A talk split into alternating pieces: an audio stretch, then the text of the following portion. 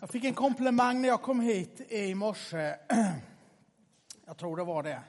Du ser inte ut som någon pastor, du ser mer ut som en smed.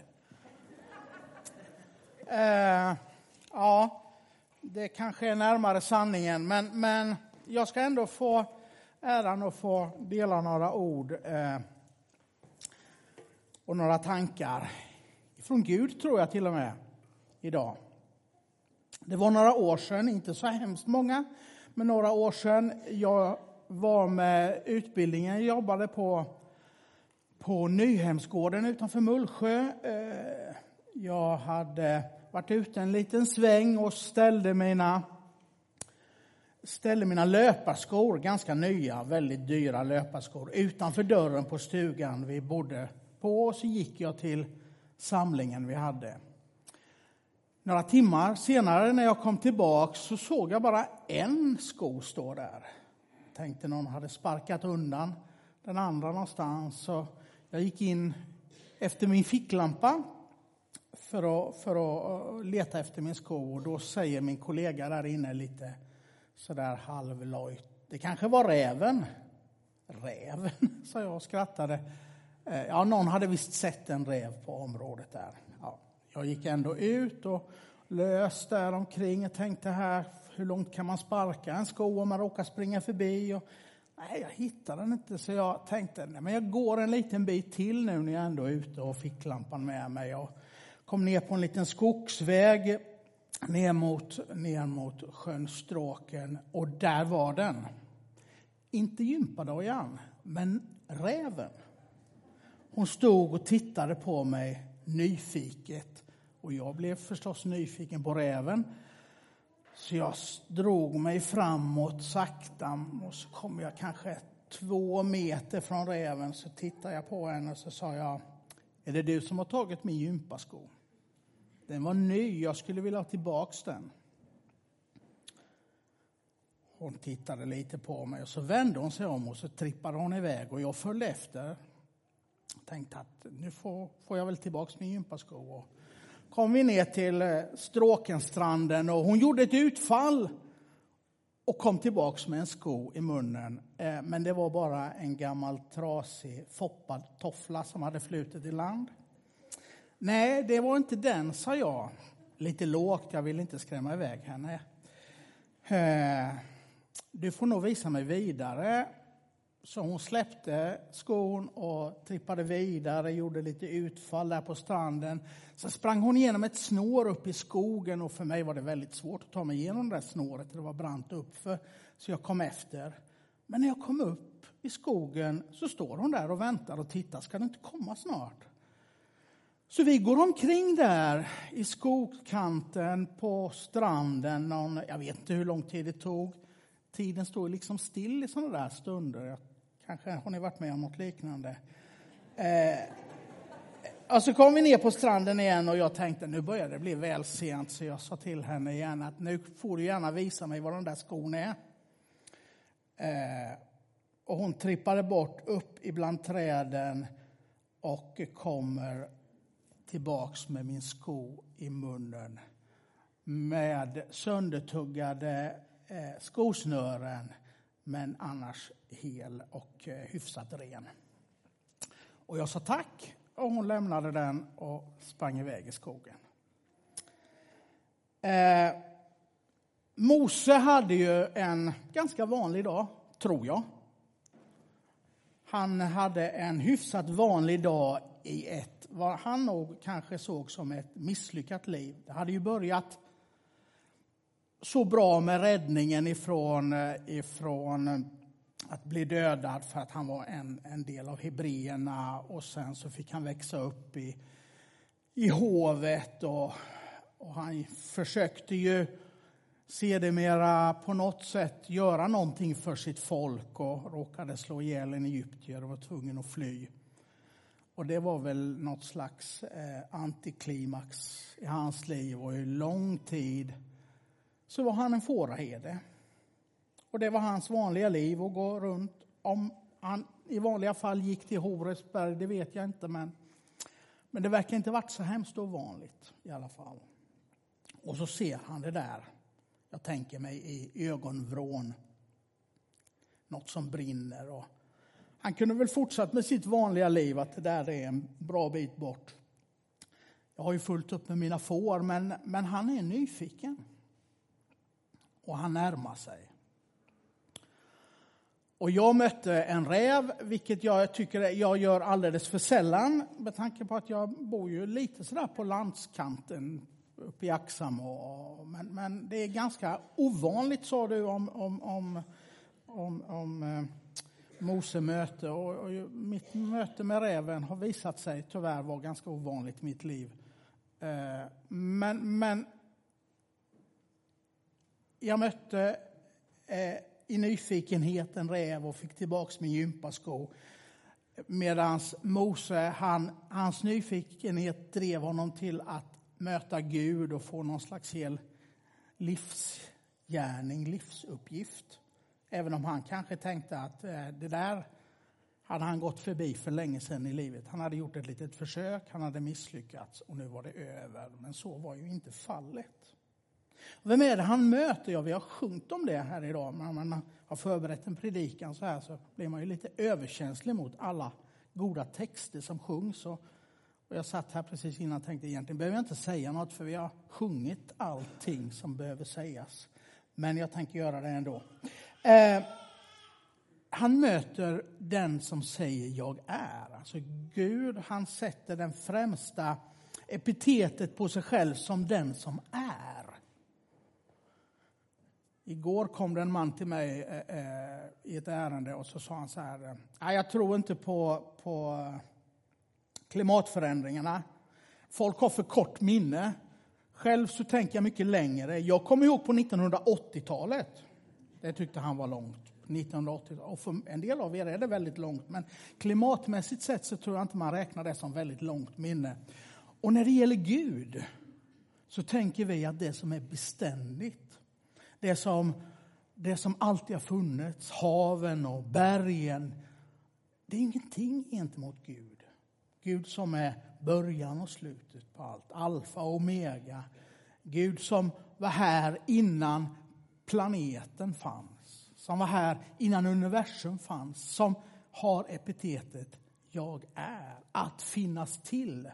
Mer än vad någon av oss och något av det vi ser och tar på till vardags kan liksom matcha. Den guden är det som Mose får möta. Och visst längtar vi efter mötet med den guden. Visst längtar vi efter att få på något sätt komma i kontakt med det där som är bortom oss. Som är mer beständigt. Och kanske vi bävar också. Jag tror att Mose bävade redan kanske innan han fick den här uppdraget han fick.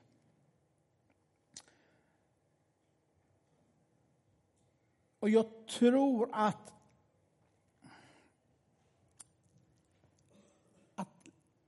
nyfikenheten är central i det mötet.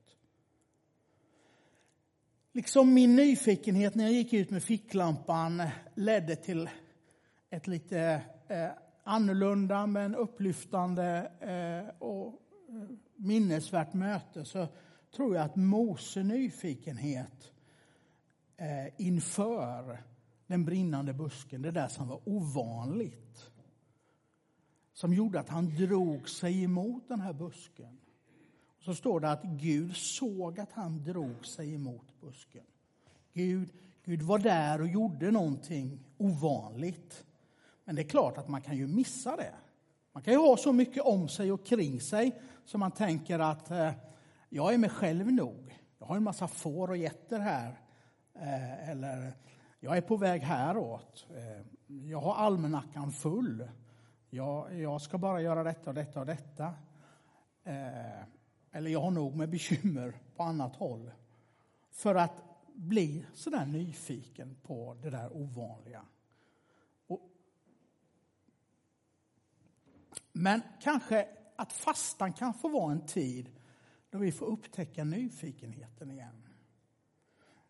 Någon sa att om man ställer en bägare med med grumligt vatten i fönstersmygen och låter den stå där ett tag, då liksom sjunker det grumliga ner till botten och det blir liksom genomskinligt den där bägaren igen. Och våra liv är väl ganska skumpiga och ganska omskakande ofta, och det blir grumligt i livet. Vi har kanske svårt att se riktigt klart, men om man stillar sig, om man kanske rensar ut lite av det där skakiga i livet emellanåt, som ju fastan faktiskt är en riktigt god chans och möjlighet till att få göra, så kanske det där grumlet får sjunka undan lite när vi gör utrymme, när vi gör plats för det där lite ovanliga att skina igenom. Det tror jag är en god praxis att göra några gånger då och då, och fastan är ju en väldigt, väldigt god tid för detta. 40 dagar, 40 år i öknen. Jag för mig att en graviditet varar i 40 veckor. Det finns någonting med det där 40 som är någon slags förberedelsetid för människan inför något nytt. 40 år räknades länge som en generation när man räknade över tid. En generation, sen tar nästa vid. Nu kanske det är lite längre, men det är i alla fall en bild på det. 40 dagar, en bild på man förbereder sig inför något. 40 veckor, man förbereder sig som familj för att ta emot ett nytt liv. Ja, hur det nu är. Jag tänker mig att nyfikenheten inte bara är en väg in i gudsmötet. Nyfikenheten på den där Gud. Jag tror också att det är något litet skydd mot att komma fel. Jag tror att nyfikenheten kan skydda oss ifrån att projicera våra egna förväntningar, förhoppningar, tankar, kanske grumliga drivkrafter på Gud. Det är ju lätt hänt att jag tänker att det här vill jag, det här längtar jag efter, och sen så letar jag i min bibel och så försöker jag hitta vad står det att jag skulle kunna få det där som jag redan vill, eller vad står det att det är som jag redan tror att det är. Det är jättelätt hänt att vi läser vår bibel så. Eller det är jättelätt hänt att jag läser min bibel på det viset, och jag tror inte att jag är jätteunik. Men är jag sant nyfiken på vem Gud är och vad Gud vill, då är det ju Guds agenda som gäller. Och då får jag ha förtroende för att den faktiskt är bättre än min agenda. Gud är mer beständig och allvis än vad jag är på långt när. Och därför kan jag lita till att Guds agenda är en mycket bättre agenda än min agenda. Och är jag sant nyfiken på vad det är han vill, så kan jag lämna mina grumliga drivkrafter därhän. Och så kan jag lyssna lite bättre på vad det är Gud vill. Ibland tänker jag på att vissa människor vet väldigt mycket. I Bibeln utmålas fariseerna i den tiden Jesus levde. Fariseerna, de visste väldigt mycket. De hade läst sin bibel och alla kommentarerna, och de hade ofta gjort upp en plan för så här kommer det vara. Så när de gick och längtade efter den där Messias, Kristusgestalten som skulle komma och befria dem, så visste de exakt hur det skulle gå till. Varpå många av dem missade Jesus. Varpå många missade när Gud verkligen blir människa och sänder honom som vi tror är Messias, så passade det inte in riktigt i ramarna för hur de tänkte. Inte alla, men ganska många verkade helt missa Gud när han väl visade sig. Och visst vill inte vi missa Gud när det flammar upp i den där busken. Bara för att vi har förutfattade bilder om hur det ska gå till. På vilket sätt det ska vara. Så jag tänker mig att nyfikenheten är lite skydd för att Gud ska förminskas och inskränkas i en form som har dykt upp i mitt huvud. På 90-talet kom det en bok om en författare som heter Magnus Malm.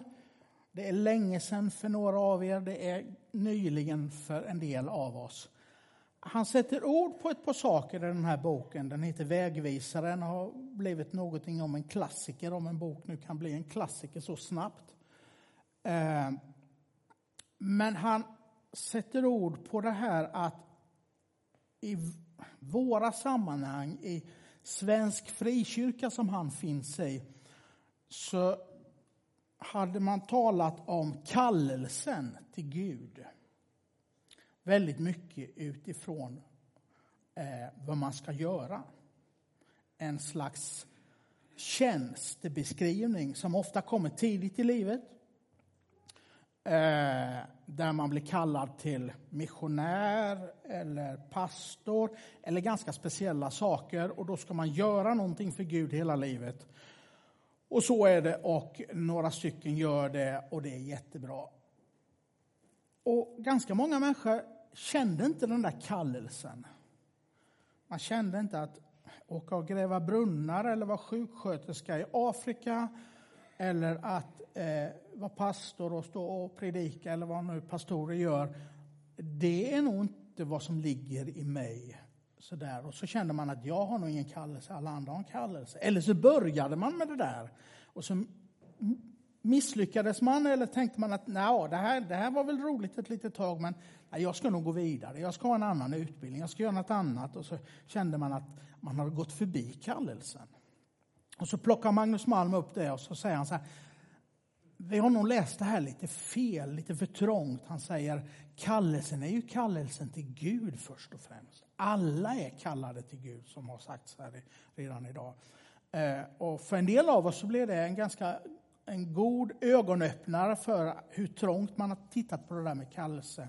Och det är kanske inte nyheter för många av er. Men för mig gjorde det en stor skillnad att kallelsen är kallelsen för Gud. Och sen pratar han om sändningen. Och det kan man tänka sig. Men jag tänker kanske ännu mer på kallelsen till Gud och följ mig. I texten så läste vi, framåt slutet på texten som lästes, så läste vi Gud säger, men jag ska gå med dig. När Jesus kallar sina lärjungar säger han, följ mig. Du är kallad till Gud och kallad att följa med honom. Det får konsekvenser. Det där tjänandet, kallandet, utsändandet. Men det är ju aldrig att gå bort ifrån Gud. Det är alltid att komma till Gud, följa Gud.